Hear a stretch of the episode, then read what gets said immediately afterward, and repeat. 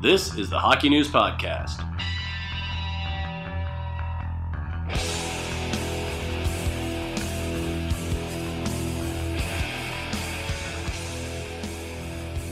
Hello, everybody. I can't believe I'm doing this. It's Matt Larkin here in the studio at the Hockey News office with Ryan Kennedy to my right, Ken Campbell to my left. It has been a long time, and Yes. I, I missed you guys. I'm gonna cuddle you right now. I'm rubbing their shoulders right now because feels so good. yeah, it's been a while since it's been the three of us, the regular right. formation. It's not even a regular Band's formation. back together. It's back together. Yes. So you guys just uh, got back from the draft in Vancouver, which was pretty eventful, especially on day two. Uh, we're gonna get to all the trades, but before we start talking trade, let's talk winners and losers. And Ryan, you're Mr. Draft, so we're gonna start with you. What was your biggest winner team from the draft, and what was your biggest loser team from the draft? Okay, so uh, because we've parsed them out ahead of time, uh, I, I had a couple of winners. but the Spoiler one- alert. The one that I will focus on uh, is Los Angeles. I, I really liked what the Kings did. They grabbed Alex Turcotte with their first selection. Then they got Tobias Bjornfot, uh, a defenseman with a lot of character and a lot of two-way ability. And then they got a pretty nice little steal. Actually, they got two steals in the second round. Arthur Kaliev, the sniper from Hamilton, who dropped out of first-round contention uh, because his game is a little uneven right now. He kind of scores and doesn't do a lot else, but the potential is there for a lot of goals. And then Samuel Fagemo, uh, the Swede who had been passed over last year, had a breakout year with Frolunda. So they grabbed him. They also got Jordan Spence later in the draft, a very good offensive defenseman from the Moncton Wildcats, and uh, and they just they got a lot. And I like when teams get a variety of skills and, and use their picks in different ways. So I think for a team that is, you know. About to rebuild, you know they got to shed some of those big contracts first, but they're they're laying a pretty nice foundation for the future, and I, I think they they did a lot of really good work uh, in this 2019 class. And if somebody needs a good draft, it's the LA Kings. Definitely, Absolutely. Okay, so Kenny, we'll get a winner from you. Then I'll do a winner. Then we'll go back and do losers. Okay. Okay, first of all, I want to I want to register my my protest on this. Sure. Winners and losers of the draft when it's uh, happened. 48 two, hours Two days ago. okay, like because at the trade deadline, everybody picked their winners and losers, and uh, everybody nobody picked Boston as a winner. In fact, a bunch of people picked them as a loser, and they ended up with Charlie Coyle and Marcus Johansson, and had the best two trades of the draft. So, uh, but. I'll play ball, as it were. Okay, uh, I'm going to go with the Montreal Canadiens as the winner um, because they got Cole Caulfield in the first round, and then a bunch of other guys. Um, uh, to me, uh, you know, when you have a chance at 15 to get a guy that can that has the potential to be that dynamic. Uh, that's a, that's a big win. I, I'm I'm pretty sure they were going to pick Cam York if he if he was available. Right. But uh, Philadelphia had already taken him, so they went the next route, which was which was uh, which was Caulfield, and uh, Caulfield actually fell a little bit. I. I think. I think so, too. Um, you know, I mean, he, I think a lot of people expected him to go in the top ten, and this proves to me that when it comes right down to it, teams are still drafting with tape measures. Yep. And hopefully, in five years, for Cole Caulfield and the Montreal Canadiens, uh, there are going to be a bunch of scouts who are going to be bashing their heads against the wall for not having taken him. Uh, if this guy ten, ends up being the next Johnny Gaudreau or Alex DeBrincat, to whom he's been compared ad nauseum, uh, that's exactly what they'll be doing. I still I, I feel like Charlie Brown with the football at this point, where every year there's a great smaller player, and I say. This year, NHL teams will learn. They Yeah, will look at all yeah. the great dynamic players like Gaudreau and Brayden Point, and even Max Domi was only 5'10 when he was drafted. He fell out of the top 10. And now with Caulfield, and every year they say, well, things are changing. You got to look at those small guys, and then they're just cowards. They Mm-hmm. Everyone wants never, to, it's never a- do they it. want to cover their asses, right? As someone said it to me on Twitter, it's a good expression. It's you don't get fired for missing on a six three guy, but you do get fired for missing on a five foot seven guy But, with but your if first you're, pick. but if you're an owner, if you're a team owner, like, would you not be going to your scouting department and saying, why do I pay you guys and why am I spending X millions of dollars a year on scouting when Alex DeBrincat goes 39th or whatever, 42nd or whatever he did, and we missed on him, and he's a 40 goal scorer now. and And, the guy uh, had two 50 goal seasons Right. going Yeah. into the draft. It wasn't hindsight 2020. I remember that draft, and we were, we were all like, "What are they doing? Why is no one picking to bring A- it?" And everybody's well, it's the it's the Connor McDavid thing, or it's the it's the Dylan Strome. That was his centerman. Right. And now with with Caulfield, it's like it's like well, his center was Jack Hughes. But it was funny. We are talking to Caulfield after the draft, and this kid like has uh, has like n- n- so much confidence and swagger about him. Yeah. He goes, well, I, I've been saying for a long time now that you know Jack Hughes wouldn't have had all those points without me. he wouldn't have had all those assists without me. He says I can play yeah. with anyone and I can make anyone better. So I, I mean that remains to be seen. Uh, but if it if he's right, uh, Canadians are, Don't are bet against looking him. good. Yeah. Exactly, and I'm going to go with Colorado Avalanche. Not so much for the depth of their draft, and Ryan, obviously, you're the guy who can really mine the depth and, and look at those picks. But Yes. I really like what what Colorado and Joe Sakic's team did in the first round. And at first, I was second guessing when I saw them take Bowen Byram. Uh, I thought, well, Colorado, they're already loaded on defense, and this is a team that could add more forwards. The forward depth is a problem, but I think I understand now what they're doing. And I think Byram, to me, after him, there was a pretty big drop off in terms of the quality of defenseman in the first round. So they went best available, I think, at four. In that case, it, w- best available was a defenseman. And now they're buying themselves flexibility because Byram's a guy, maybe he's not NHL ready this year, but it could be a year or two. And you've got this young defense core that has Connor Timmins, if he's going to be healthy. Of course, Cale Makar, who's ready to be a Calder, Calder Trophy candidate. Next year, you have Samuel Girard. And suddenly, the idea of trading Ty- Tyson Barrie is not so scary. So the Avs have the ability to shop him and bring in a veteran forward. And it's also a really good year uh, in free agency. It's not a good class for defensemen, but it's a good, good class for forwards. So it might be better off Colorado better off to stockpile the defenseman and then use the free agency or the trade market to get the forward that they need. And also, they have a second first round pick. They get Alex Newhook. They add that after getting Martin Kaut last year in the first round. So I continue to be impressed. And it's funny, it feels like a lifetime ago that we were criticizing Joe Sakic for kind of sputtering, spinning his wheels in Colorado. But for the last year and a half, two years, I Ever really since liked. the, ever since the Duchene, The Duchene he's trade been- was he's the been killing it. He's been killing it. Um, Exactly. And I, I think too, Matt. Like you don't. I, I just don't think you can draft for need in, in any round at any position. Right. Like unless it's unless you have a gaping hole at center and the and the next Connor McDavid comes along or whatever. But I, I just think you draft the best player available all the time. Like I mean, you can never there. There's a couple of things you can never have enough of.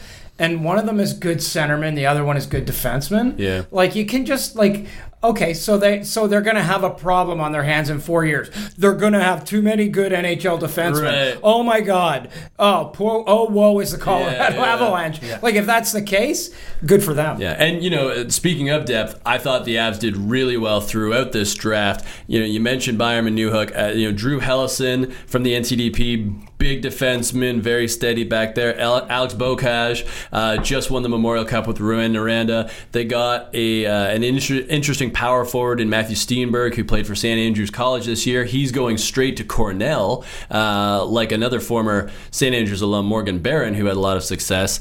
So, uh, and they got a goalie in Trent Miner late. So, I, I like what Colorado did just as a whole, but I'm totally with you. That first round, they they knocked it out of the park. All right, so let's switch over to the losers. And Ryan, uh, we'll start with you. Okay, and again, I'm taking uh, not the the worst because uh, I'm, I'm leaving it to, to you guys. Yeah, we need the Uh, low hanging fruit. yeah, you need the you got you got to yeah. you got to do the mean, stuff that's a little more Yeah. that takes a little more digging. Exactly. and and for my pick, the proviso here, of course, is that they just won the Stanley Cup, so it doesn't really matter. But the St. Louis Blues uh, didn't have a pick in the top 60.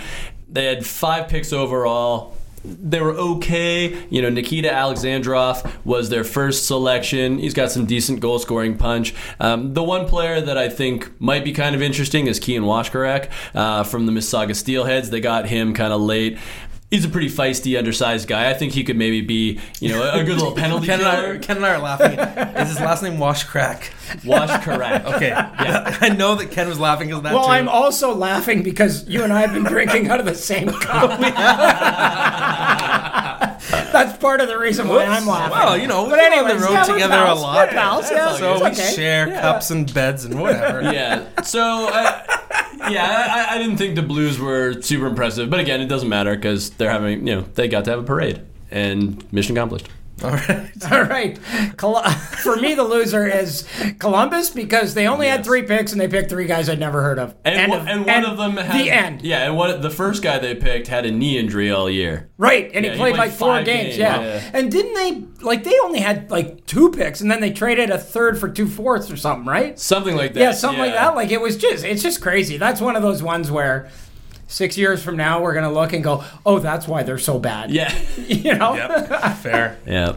So Kenny, I'm going to talk. So if you want to take some sips from our cup while I talk, it's your sounds turn. Good. It's your turn We to both drink. drink, from the Yeah. same cup. Uh, I'm going to say Edmonton. It sort of reminded me of how I felt when Montreal took uh, Jesperi Kotkaniemi last year. And I, I know Kotk- Kotkaniemi showed a lot of potential as a rookie, but I still think they should have taken, let's say, Brady Tkachuk in that spot as an example. But I think Montreal got obsessed with need and they reached and didn't take best player available. I think Edmonton this year made the same mistake with Philip Broberg, who I think is a good prospect. But Ryan, you could speak to it more, but I think there was a pretty big drop off, and I don't think Broberg, despite going in the top ten, would be on the same plane as a guy like Quinn Hughes and that tier in, in recent Yeah. years. There've been some really high end defensemen drafted in recent years. Cale Makar, Miro Heiskanen, the list goes on and on. And I think the Oilers passed on some really exciting forwards. For example, Cole Caulfield, uh, who would have been really interesting to see playing with a Connor McDavid, a team that needs a lot of speed, and that would have allowed them to, you know, you draft a Caulfield who you never know. With his talent, there's nothing to say he doesn't have an amazing camp and he makes the team in year one or maybe year two. But Broberg is a guy that I think he's at least a year out. It might be two years out. And yes, it's okay in the long term, but I think the Oilers are a team while you have these prime years of McDavid, they're pretty anxious and their fan base is hungry to get this team to the playoffs sooner. So I think you've sort of delayed uh, the development by doing that, and it's okay. I think Broberg, there's a good chance he's a solid defenseman, but I just think the Oilers they overthought it and they were thinking too much about need with that pick. It's it's funny that you mentioned with Cole Caulfield, maybe he has a good camp and makes a team in year one. Well, he, he is committed to the University of Wisconsin, which would mean he can't go to training camp. Right, he has to train- However, yeah, true. however, no, but but but there but there's something to all of this. Um, if if I were the Soo Greyhounds, first of all, it's Kyle Raftis, I would be phoning. I would be phoning Cole Caulfield every day and seeing if he would be interested in playing in the Soo next season because this is a kid that I, I believe wants to be in the NHL as soon as he can and and would be happy to go to training camp and get signed and go to training camp and try and make the team. Um, it- you know, I mean, it- you could just tell from talking to him. Um, it- you know, I'm told he didn't make it through the NCAA clearinghouse the first time around. He had to do it the second time around. So, so school's obviously, and that's okay. School is not a huge priority for the guy. Mm-hmm. But the clincher was somebody asked the kid, "What are you majoring in next season at Wisconsin?" And he turned and he looked at the guy and he said, "I don't know." So here's a kid who wants to play in the NHL as soon as Yeah. he can. I don't know if he's ready to play in the American League this year, Yeah. or maybe he's ready to play in the. I don't know, but but there's. I think there's. I don't think this this is all. This story's finished yet. Mm. I think they're gonna wait and see what they have at development camp, and I, I you know, chances are he's still gonna go back to Wisconsin, which would mean he can't even go to training camp. Yeah. Of course. But I don't think this is done yet. And going back to Broberg, I think it's an interesting scenario where there's a lot of raw upside with him because of his size, because of his skating ability. Uh, you know, he put up some some pretty good points this year. He still needs to work out a lot of other details in his game. But for Edmonton, there were a lot of rumblings that Vancouver was also very hot on Broberg. So I wonder if Edmonton was kind of thinking like, uh, we better take him. You know, you never know what can happen. Uh, he's not going to be available, obviously, in the second round, and um, you know, we this is the guy we want. So let's grab him, especially with Moritz Seider going off the board at six. Uh, you know, obviously Edmonton wasn't going to trade down and think that they could still get their guy because they knew at least one other team was in on him. But I, I, I do think he's the type of player that's going to need two or three years to round out his game, and and that's obviously fine, particularly with a defenseman. But I, I, I see your point about Edmonton, uh, you know, maybe overthinking that in the short term.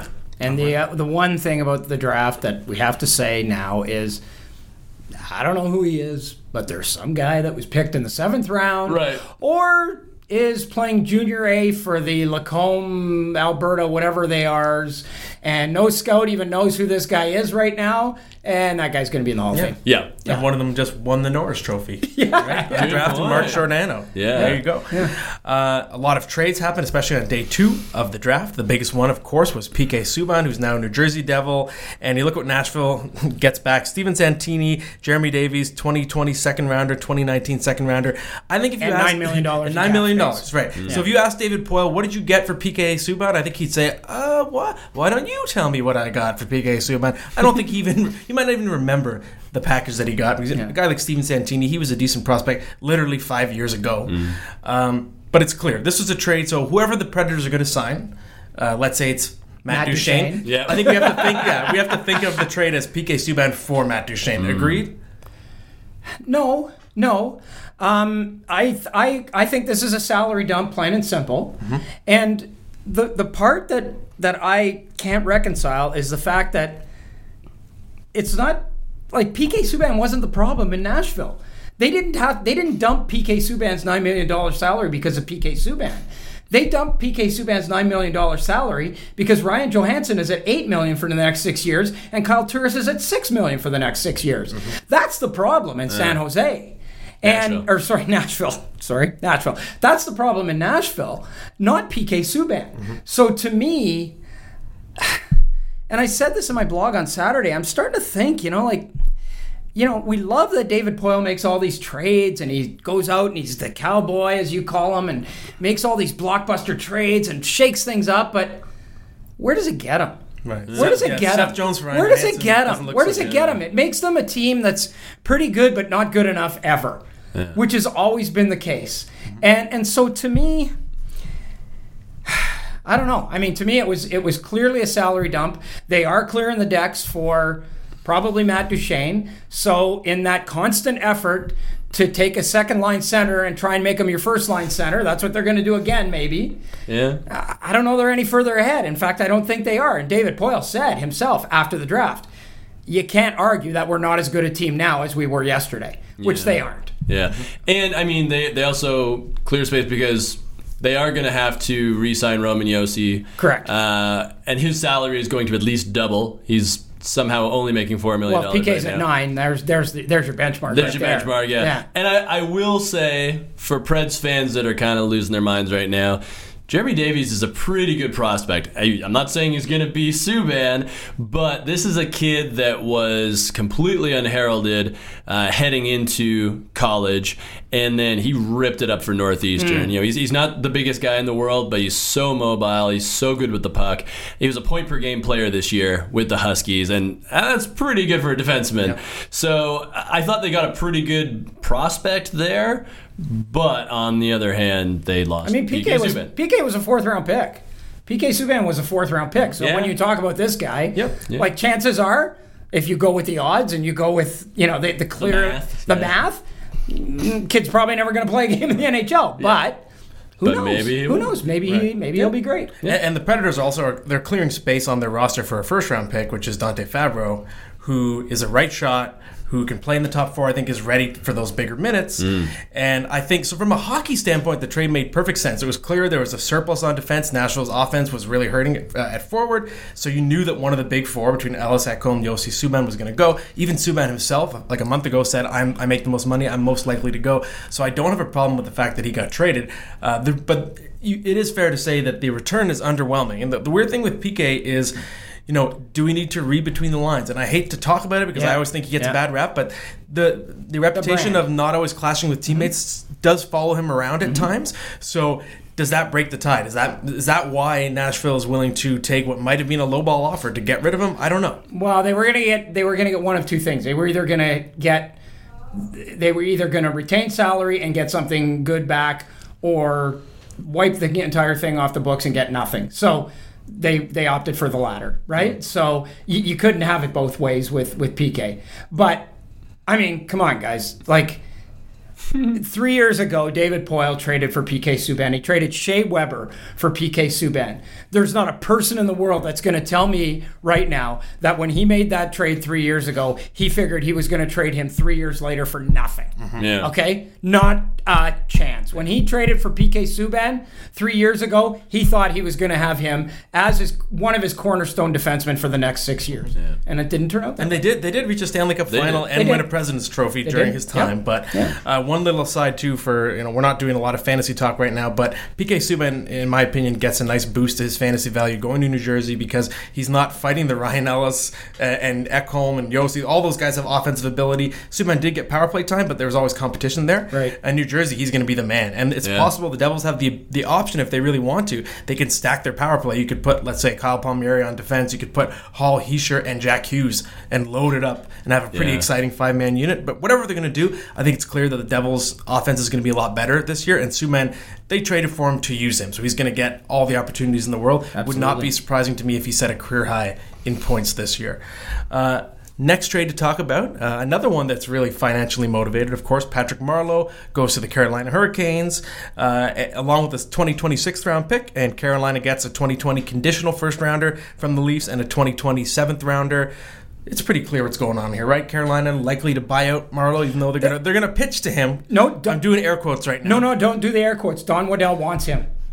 He said he said it. He, he flat out told me, uh-huh. I want this guy. But does Marleau is Mar- I I mean if Marleau's No, no, hoping to no, but no. reunite with his Okay, so family- that that's where the air quote could Yes, come in. Then right. They're gonna pitch him, Yeah, but- they're going to pitch him, and they and they want him. Yeah. So if they can convince him to stay, you know, he and who knows, who knows what what they'll be able to do, but they don't. Their intent is not to buy him out. Their intent Mm-hmm. is to keep him, and if he makes it clear, look, I'm not interested, then they will buy him out. In which case. They paid three point eight million dollars for a first round pick. Yeah. And that's I think that will be the scenario in the end because the very reason why he was open to leaving Toronto, I think the problem isn't solved if you go to Carolina. Your Right. family's still on the other coast. Um, but I think you know we know what the Leafs are doing here, right? They're clearing the space and they've just significantly helped their ability to sign Kapanen and Andreas Johnsson. And it looks like the two of their cap hits are going to both be bridge deals. Uh, they're not officially signed at the time of recording this podcast, but. Uh, the question is: Is there going to be enough money now? Have they successfully freed up the money for Mitch Marner now?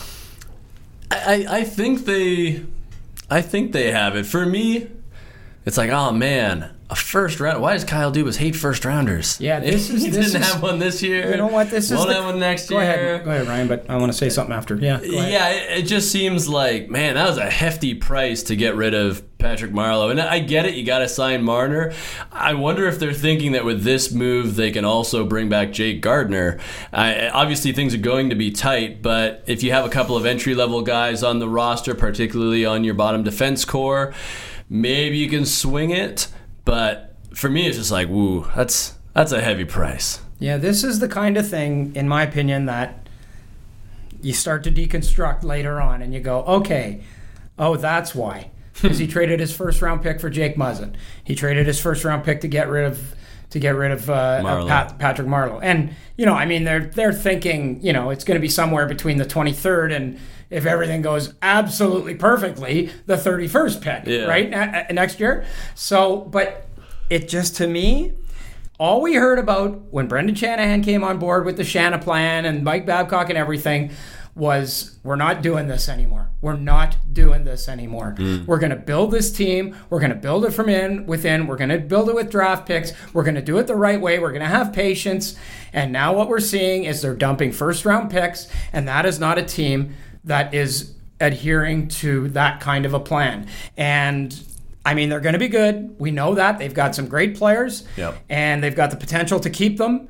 But I, I just see them going down a road where, you know, you get to be really good and then you start making trades like this.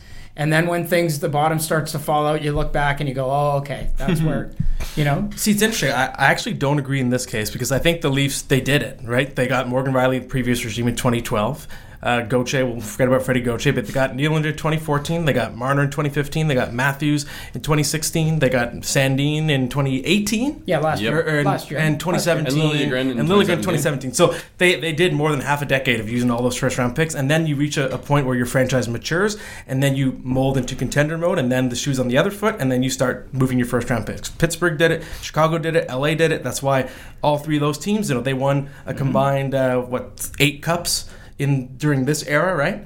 Um, or, or nine, I guess if you count Pittsburgh winning winning three, and they were built that way, right? Top heavy roster, big star power, all built through the draft, and they stocked up those first rounders, and then they got to franchise maturity, became contenders, and that's when you start trading the first rounders because it's time. It's time to go for it. So I think the Leafs are just going into that mode. I wouldn't say that they've mortgaged it away because they have all those young guys, and that's the foundation of their team. Even Nazem Kadri was a first round pick as well. Uh, but I, I think the problem that Dubas is running into is. I think that he has gotten himself into trouble with his mouth. And what I mean is, he was very public in promising the day they signed John Tavares, I will keep this core together, I will keep this group. And it's almost like he's obsessed with staying true to that word at all costs. And it's like, really, the smart thing to do would be, let's say, to shop William Nylander because of, of his salary compared to, you know, uh, what Johnsson and Kapanen are going to make. Yeah. They're combined, they're going to make as much as, as Nylander. But he made the promise. He made the promise to Tavares. And when they re-signed Nylander, he said, "I'm not going to trade you." Right, and he was very public about that. So it's like he's trying to not break his own word, and it's it's limiting the, the flexibility in terms of who you're willing to put on the block. They lie all the time, though, so he should just trade him. And just. I'm sorry. I GMs lied. in general. Sorry, I lied. Yeah, I'm sorry, I lied to you. things change. I told you I wasn't going to trade you, but you know what? I have to, so yeah. goodbye. My problem is that they're they're not really getting anything for Marleau. I, I like I know they're getting cap space, but that's no guarantee of No, that- future anything. But that is a commodity. It's a Cap space is a huge commodity. But you know, Matt, when you when you mentioned those teams, they all won Stanley Cups, and you know, and then to keep it going, they were making moves where they're bringing in guys Yeah, and, and sure. trying to keep the party going. Whereas the Leafs are just losing Yeah, they're not at the party, guys. Yeah, they and they're not cup. and they're not they're not they're not any of those teams. They're not any of those teams. Not like yet. we just watched the playoffs, guys. we just watched the Stanley Cup final, the conference final.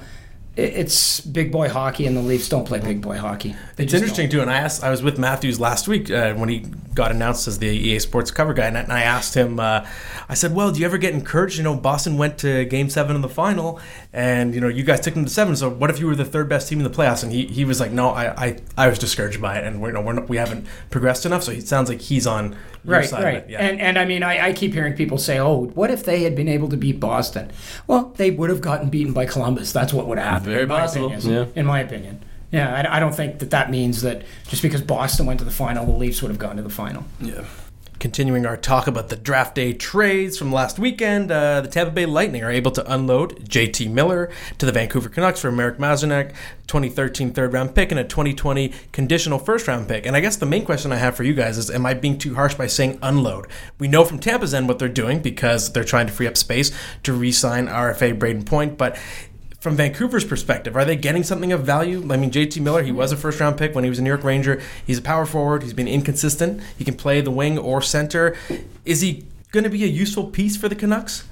I think so. And and and you say unload, right? Like again, I'll go back to the the, the PK Subban argument. Like when they traded for JT Miller at the, and and Ryan McDonagh at the uh, trade deadline in 2018, I, I don't think it was with the intention of flipping them for again.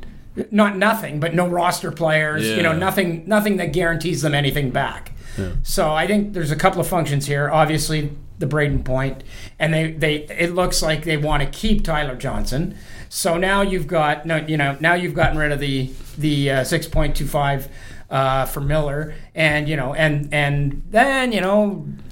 Ryan Callahan, darn it, came up with one of those darn injuries at the worst, best possible time. Roberto Luongo next. and so so now you now suddenly you can you know you can get Brayden Point under contract. You can probably keep Tyler Johnson, which I think was what they wanted to do all along. So uh, it's a kind of a win for them uh, because they give up something that they. You know, I mean, JT Miller's good, but Yeah. it's not somebody that's crucial to their whole plan, right? Yeah, and he'll help Vancouver. But it kills me that the Canucks had to give up Give a up a first first, rounder. yeah, it's like the yeah. Leafs had to give up a first rounder to get rid of Patrick Marleau's cap space. Tampa gets a first rounder for getting rid of JT Miller's Yeah. cap space. Yeah, it's Like, yeah. you know, like uh, again, Miller's a, a pretty serviceable like middle nine forward, and you know. Pretty big body, so he'll help out. You know the the Canucks, um, you know because they are pretty young there. But like, why does Vancouver have to give up a first rounder? I don't get it. Like Yeah, you're top- helping Tampa Bay Yeah. out. It's top 10 protected in 2020. yeah, and It's then it not, goes but it's not top 10 protected in 2021, I don't think. well, I mean, it can't was conditional. protected. Yeah, it's yeah, that you can't. And so if the they suck for the next two years, which who knows, right? Yeah. You might be talking about a pretty high. Yeah, that that's a, for me. It's a bad trade for the Canucks because like if this was the trade deadline and someone was like JT Miller for a first rounder, you'd be like, eh, no, thank you. Yeah, like a third or a second. Yeah, maybe a second, Yeah, sure. yeah. So it's like, how come when you have hand, you got to give up the first rounder? Yeah, you're the Doesn't rebuilder. You're the rebuilding team. Yeah. Why aren't you trading the first rounder? Yeah. Uh, Miller, the tough thing with Miller too, it's, it's which version of, of him are you getting? Because there's the JT Miller that I think he had 19 points in 20 games after the deadline, playing on the line with Stamkos and Kucherov. If you get that JT Miller, does he click playing on a left wing with Pettersson and Boeser on the right side, a super line? Maybe he's shown that he has the ability to produce in spurts, but there's also the JT Miller that was demoted to the fourth line here and there, right? And if you get that JT Miller, then the trade's going to look pretty bad, especially given his price. So. It's a, t- it's a wait and see, I guess. you Yeah, know? yeah. Uh, the biggest trade was one that happened actually before the draft, just after we recorded the previous podcast. Jacob Trouba is a New York Ranger. He goes to the to Broadway, uh, and going to the Jets is Neal Pionk and a 2019 first rounder. Um, I know it's tough because it sounds like, based on a personal level, with Truba wanting to accommodate his wife, there weren't many options for the Jets. But am I crazy to think that this is a pretty weak return, especially for a Jets team that is a contender? You just gutted your lineup for Neal Pionk, who you know he was he had, he has moments with the Rangers, but he's Sure. And probably they- just a guy. And the Winnipeg Jets did have an option. Their option would have been to take him to arbitration on a one-year deal this year and keep him there, mm. and and do what essentially what the Columbus Blue Jackets did. Okay, you don't want to be here, Jacob. We get it. We get it. You don't want to be here, but you're going to be here for one more year, Right. And we're going to try and win a Stanley Cup, right? And you're and, gonna we're- and you're going to be part of that. And then after that year is over, you are free to go wherever you want and do whatever you want. Mm-hmm. You know, uh, that was their option, and they chose not to take it. They must really like Neal Pionk. Yeah, and I'll I'll be the silver lining guy here. Uh, Neal Pionk, I, I think he's a, a pretty decent defender. Um, on a, on Winnipeg, he could be a very good third pairing guy just because they are so deep. But I think he could also play on their second pairing no problem. Also, now that the draft has happened. Winnipeg got Ville Heinola, the defenseman, with that 20th pick. I really like Heinola. Multiple scouts from Europe that work for NHL teams told me he's like a poor man's Miro Heiskanen. I've heard the same And thing. even a poor man's Miro Heiskanen is pretty great. You know, Heinola has excellent hockey sense. He's not the greatest skater in the world, but he has time. He's already played for one World Junior team, albeit he got injured uh, against Canada en route to gold, so he didn't play most of the medal round. But this is a kid with a lot of upside. So if, if you're Winnipeg and you're kind of tearing your hair out right now, I think you say, well, you know what?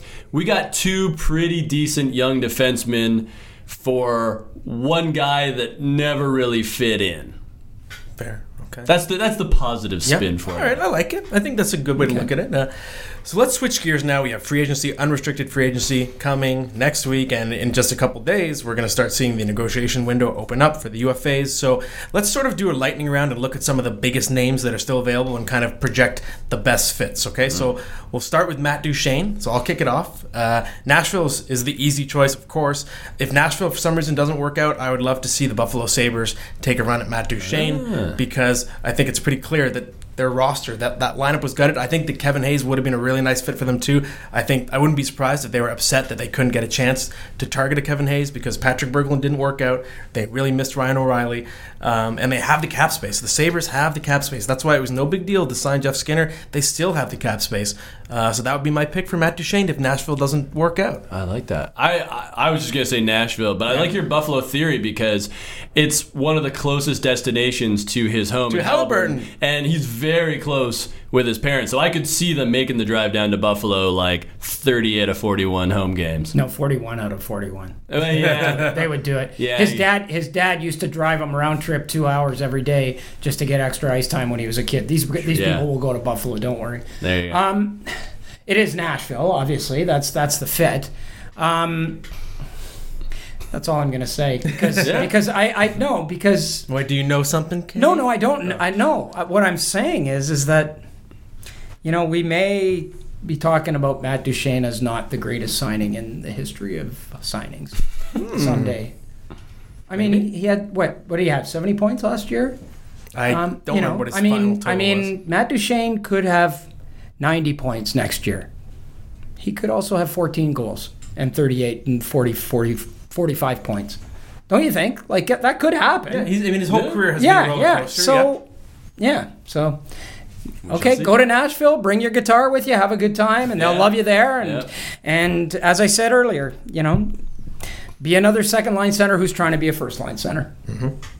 Okay, now let's do Panarin and Bobrovsky. Let's do them together, unless unless the hot take is they're not going to the same place. But let's start. Do we want to just all, all want to say it at the same time? Yeah, one, two, three. Tampa Florida. Bay. Oh, What? No. Tampa Bay. no, Oh, you Florida. said the right state. All right. Yeah. So we think that's happening, right? Anything we've Oh, been yeah. told, or Yeah, yeah. No. Co- yeah. No, actually, Nothing actually, insider. actually, I was, I was speaking with someone from Florida uh, in their in their organization, and he said, "No secrets with us. Everybody knows what we're going to try and do." so, Mm-hmm. yeah, Um, yeah, it's interesting. I I know there's been talk of the New York Rangers, um, Panarin, but I, I don't think it's time for them to get aggressive. But then again, I also said that when it came to trading for Jacob Trouba. So what the mm-hmm. hell do I know? all right. so I think, and, and I also think that Nashville, you can't count out Nashville if they miss on Duchene. I mean, Nashville could pursue Panarin as well. That would be a great fit mm-hmm. for them as well. Mm-hmm. Yeah. No major body of water there, but I feel like everyone, every Panarin discussion involves the body of water. The ocean. It does. It does. kind of Yeah, yeah, yeah, Yeah. Wants the ocean breeze. Uh, what about Joe Pavelski? This is an interesting one. It's been in the news a lot because of the Erik Karlsson contract, and now, of course, Joe Thornton at the awards talking about that he doesn't want to stop playing, and it's hard to imagine Joe Thornton playing anywhere but San Jose. So, does Doug Wilson choose Thornton over Pavelski?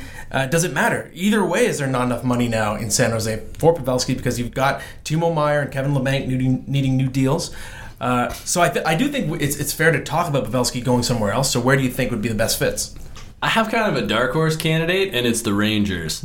I think that, uh, and I agree with you, Matt. You don't want to sort of kick things into overdrive when you've done so much good building, but because they have the cap space, I look at Pavelski and I see a true leader in every sense of the word, a veteran, a guy who can still produce.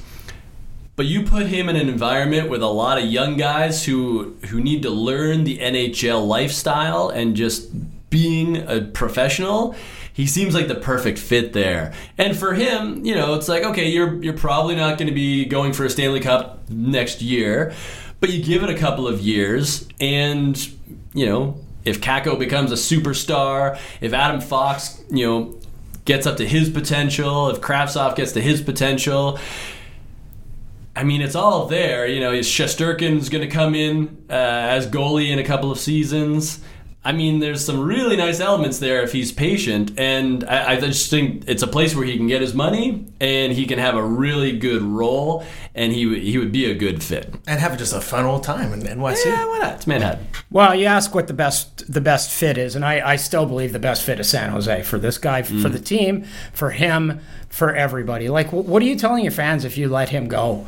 I mean, he had 64 points last year, almost a, almost a career year. 38 goals. Uh, yeah, I, and but but you know he is 37 years old. Um, so I mean, to me, you know, a couple of years at a reduced salary. Um, you know, I, I mean, do you really want to see your your captain and, and a guy who's been in your organization since day one go off somewhere else when you've got when when your whole sort of culture has been built around something that he had an enormous hand in creating? You know what I mean? Like, I, I just think you got to make it work somehow. You got to make it work, and and you know, quite frankly, if it is if it is a choice between Joe Pavelski and Joe Thornton, it's not even. I mean, you it's not, should- it's, yeah. it's not even close in That's my a mind. tough one. I mean, no, I mean, it's not in my mind. It's not. It's be. not. It's not even close in my mind. It's not. It's not even close. And I agree, it should Like, be, but that yeah. might not be the reality just Right, because of right. hockey. It- but politics but you're right. You're right. And and and it will be a tough choice. But if you look, Yeah. it's not. Would- would it's you- not. Would Joe take the league like with Big Joe take the league minimum to keep it all together? Yeah, that's the question. Yeah. And I do think Pavelski would probably have to take a pay cut, or at least, let's say, so his, his past contract was a $6 million AAV. I think on the open market, somebody's going to offer him more than that. Like, based on what, say, you know, what James van Riemsdyk got last year, didn't score as many goals as Pavelski scored this year. I wouldn't be surprised The if some age, though, team- Matt, the I know, I know the age, but Yeah. still on a short term deal, though. I think Yeah, you yeah, get yeah. a $7 million AAV on, let's say, a three year deal. Um, and I, I'd like to see him go to Colorado. I think Colorado is a perfect fit for him. It's a team that's on the rise. It's a team that pushed his own team very hard in the playoffs. Uh, the Avs, they really need help on their second line. They really need a veteran. They need a guy who can play center or wing, can help the power play. Leadership can do a bit of everything, and just give them that dangerous element so that you're not stacking everything on Nathan MacKinnon's shoulders. And then you, you can either keep the big line together because you have Pavelski driving the second line, or you can split them into two groups of two. You can have Mm-hmm. a line with you know Rantanen and MacKinnon. You could have Landeskog and Pavelski on another line with you know whoever Compher, Kerfoot going over to center. Just gives you a lot of options, and I think just based on where Colorado is, they have a lot of cap space. They've been very patient, and I think they're in a position now where they can start getting aggressive. And and I, I think Colorado, I've said before, I think they're a real sleeper for next year. Uh, next up is Anders Lee, and this is a weird one because uh, uh, all leading up to free agency at the end of the season, Yeah. I thought Lee was going to be the first guy the Islanders take care of because he's their captain, and all of a sudden, you know, Brock Nelson signed, Jordan Eberle signed, and Anders Lee doesn't have a deal yet, and Neither does Robin Lehner. neither does Robin yeah, Lehner. you know, it feels like I they're doing it backwards. Yeah, yeah, Right. Uh, yeah. and there, there still is the cap space, but it's getting a little close to the 11th hour here. So, do you guys think that Lee is going to be an Islander still? I do. Yeah, I do. I do. I do, and I I, would- and that's the best, best fit for him too. Yeah, I was Yeah. on Long Island not too long ago, speaking with Lee and, and a couple of those other guys. That, well, all of those guys actually, uh, just about the team and the the culture that has come under Lou Lamoriello and Barry Trotz. And you know, Lee was really touched being named captain of that team. And and the process was essentially that Trotz and Lamoriello kind of took the temperature of the team, asked for some leadership candidates. Not they didn't say who's the next captain. They said who's, you know, who's a leader on this team. Give give us a couple of names. And then from there they decided that Lee was the guy. And that meant a lot to him. He's very invested in the community, does a lot of charitable work, and it, it just feels like that's his home away from home. And I think uh, they did kind of do it backwards, but I, I almost feel that it's because they have the confidence and the trust of Lee and Lehner where it's like, okay, guys, like we've all been through a lot together. It's all been very positive. Eberle, Nelson, we got them locked down. We're bringing everybody back. Our captain and our breakout goaltender, you guys got to be with us, right? Right. So I, I just think that's. that's I, I wonder. I wonder if if um, if Lehner isn't going to be the tougher the tougher one for them to get done than Lee. I really do. I really wonder about that because you know you look at the Lehner situation. Okay, he comes in, he gets this chance, right? Mm-hmm. When uh, virtually no one, a lot of teams wouldn't have touched him, right? Yep. So he gets this chance. He plays for 1.5, but then he performs. you know, uh, I'm not 100% sure the Islanders want to overpay here. Because, you know, I mean, okay, so he won the Jennings Trophy, he won the Masterton, he was very, very good this year in a role where the other guy was just as good, right? Mm-hmm. Yeah, Thomas so, really so was if, just so if you're going to pay, like, are you going to pay six million to a guy who's only going to play 48 games? Is that a good use of your cap space? Is, this, is that a good use of your money? Maybe, but I'm not 100% sure it is. And I'm not 100% sure that the Islanders think it might be that too. But who knows? Maybe maybe they think now, okay, Robin, obviously Robin Lehner's on a great path personally. Yeah. He's just picked up all this confidence, these awards, everything. Maybe he gets the net next year and maybe he's the 60 game guy and, Yeah. and, and you go from there. But I think he's going to be the, the tougher one for them to figure out than Anders Lee. I mean, Anders Lee's their captain, their leader, their their you know 50 to 60 point guy. You know, that's an that's a fairly easy one. This other one's a little like it's a bit murkier in my opinion. Mm-hmm.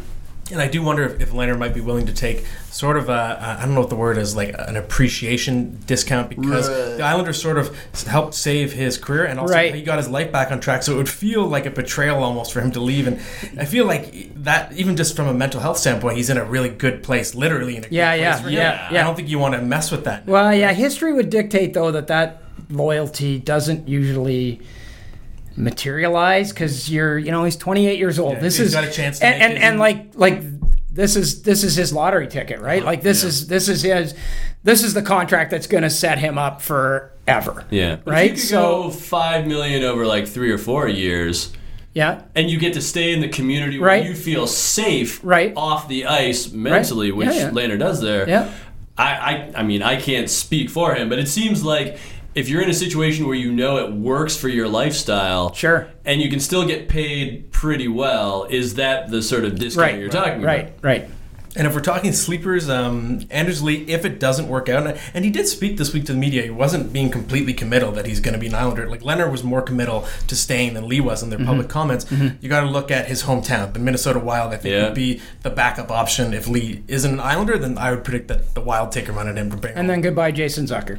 Mm-hmm. yeah, and And it's, it might be goodbye, Jason I think Zucker, anyways, hmm. and, and and it may very well be. So yeah, yeah. it seems like I mean now now that that the Kessel trade was sort of outed, it seems like they clearly are trying to move Zucker and Right. Right. it would be a surprise now if it didn't happen. Um, so to wrap it up today, let's let's each name a guy who we think is going to get overpaid. And that's not to insult the player; it's more just we're talking market value. So paid more than let's say he was worth on his previous deal, or what his projected value should be. Maybe that's the best way to put it. So who's your overpay pick for unrestricted UFAs? free agency? Yeah. All of them. Seriously. You're right. That that's Yeah. No, I'm gonna. I'm gonna. I know I've been harping on this, but I'm going back to Matt Duchene. Yeah. He's gonna get ten and a half hmm. because of what the market has Wow. has has said. Yeah. Don't you think? It- it- I mean, If Kevin Kevin Hayes. Hayes yeah, seven. it's like Yeah. Kevin- like Yeah. come on, you know. So that's an overpay for Matt Duchene, in my opinion. I'm gonna go Michael Ferland, um, especially getting, considering he's a bargain right now. But because he's a power forward, and it's really hard to find those guys now, I think there's going to be a premium on his services, and good for Michael Ferland. Yeah, absolutely. Uh, I'm going to say Tyler Myers. And again, I've said it before, it's 40 60. 40% of defensemen roughly in the NHL are righties right now. He's mobile for his size. He's a right shot. There's a premium. The top righty's already gone. Erik Karlsson, the top righty on the market, is now Tyler Myers. So just based on demand, that's going to drive his price up, and I wouldn't be surprised if he ends up actually getting a raise over his five. I think he makes five and a half million now, uh, give or take, and he's going to be, I think, in the six range on his next deal. Wouldn't surprise me at all. Uh, so he's my pick for the overpaid guy. Uh, and now, who's your steal? Who, who's somebody you think is going to outperform whatever they sign for that's available right now? I'm gonna go Matt Zuccarello. You took my guy. Ah, great. You took, you took my water. Yeah, because I mean, he didn't get a really long look in Dallas because of the injury, so I think he might be a little under the radar. And he's not, you know, he's not young, but he's not super old either. But I, I just think that he's the type of guy that he's just always going to get like 55 to 60 points. And I don't know if the market's going to appreciate his skill set as much as it should. Okay, don't laugh when I say this. Okay, don't laugh. Corey Perry. I get it. Yeah, get yeah, it. yeah. Because he's going to sign for very little money. He's probably going to sign for not a great team. Uh, and he's going to get a lot of ice time. He's going to get a lot of opportunities. He's going to get a lot of power play time. He's going to be very motivated to prove people wrong. Um, and, you know, I mean, this is relative to what they make. So Yeah, yeah. I'm not saying Corey Perry's going to score 85 points this year. Yeah. But if he signs for, you know, two million and scores 50, Yeah. you know, that's pretty good. That's pretty good. And if you're Corey Perry, do you consider signing a one-year deal, one-year deal on a bad team to prove yourself, get traded to a contender at the deadline because people would want, oh, Corey Perry is the depth piece for their third line, Right, right. Uh, and right. then you have a good playoff, and then you get a multi-year deal, you know, in the Yeah. summer at a much higher price. Okay, I'd yeah. consider that if I were Yeah. him, That's but- intriguing. Yeah. Or you just retire. Yeah, yeah, you never know. You trade at deadline, win a cup. Don't you think? Yeah. Oh, the, after this year? Yeah, Like, yeah. but he strikes me as one of those Joe kind of guys, Joe Yeah. Thornton kind of guys. Yeah, like Joe dragging him off Thornton's. the ice. Joe Thornton. It's not. He says he wants to play another five years. That's not going to be pretty at the end, and he's going to be one of those guys that's going to have 31 or now 32 or maybe by that time 33 teams Yeah. tell him no, Right. it's over. But imagine You know? how long his beard will be by then. It'd be like ZZ Top. Yeah, that's right. uh, my steal. you know, it's funny. I might have, I might have painted myself into a corner with this because I was talking about the premium, even though Jake Gardiner's a lefty, but it's a weak market, unrestricted free agent market for defensemen. Gardiner now with, with Karlsson gone, Gardiner is probably the best defenseman available. So that will drive his price up.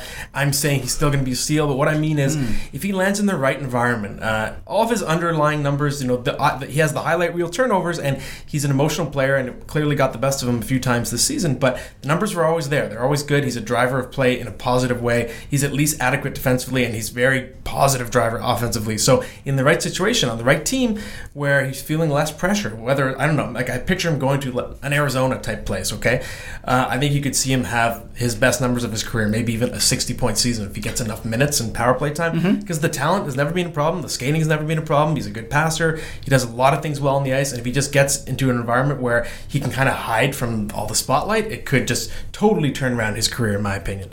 But we don't know that he's going to end up in a non-pressure market because there's been talk of him maybe coming back to Toronto or going to Vancouver. And I think if you go to sometimes those small Canadian markets can be even worse because there's not the distraction of it. Let's say having the Raptors. For, Oh, for Van- example, Vancouver. Vancouver is a tough- Edmonton, yeah. yeah, markets tough. like Montreal, both lands, like pressure. everything, yeah, and, and yeah. often you see a lot of the players can have contentious relationships with the medium. They are more so than in a city like Well, Toronto. and, and and part of the problem is that there's 18,000 people in the building, and probably 17 of those 18,000 actually know what's going on. And when they watch you make a bonehead play, they know it. Right. Whereas in, you know, say Washington, the place is full, but you can you can hide a little more from from the scrut from the fan scrutiny. Mm. So if that's really important to you, and you and I, I, I gather it might be for this guy. Like you, you, if you can't tune that out, then that's mm. that that can be tough on Maybe you. Maybe he goes to Anaheim, the team that drafted him. Ooh, hot take. Interesting. Interesting.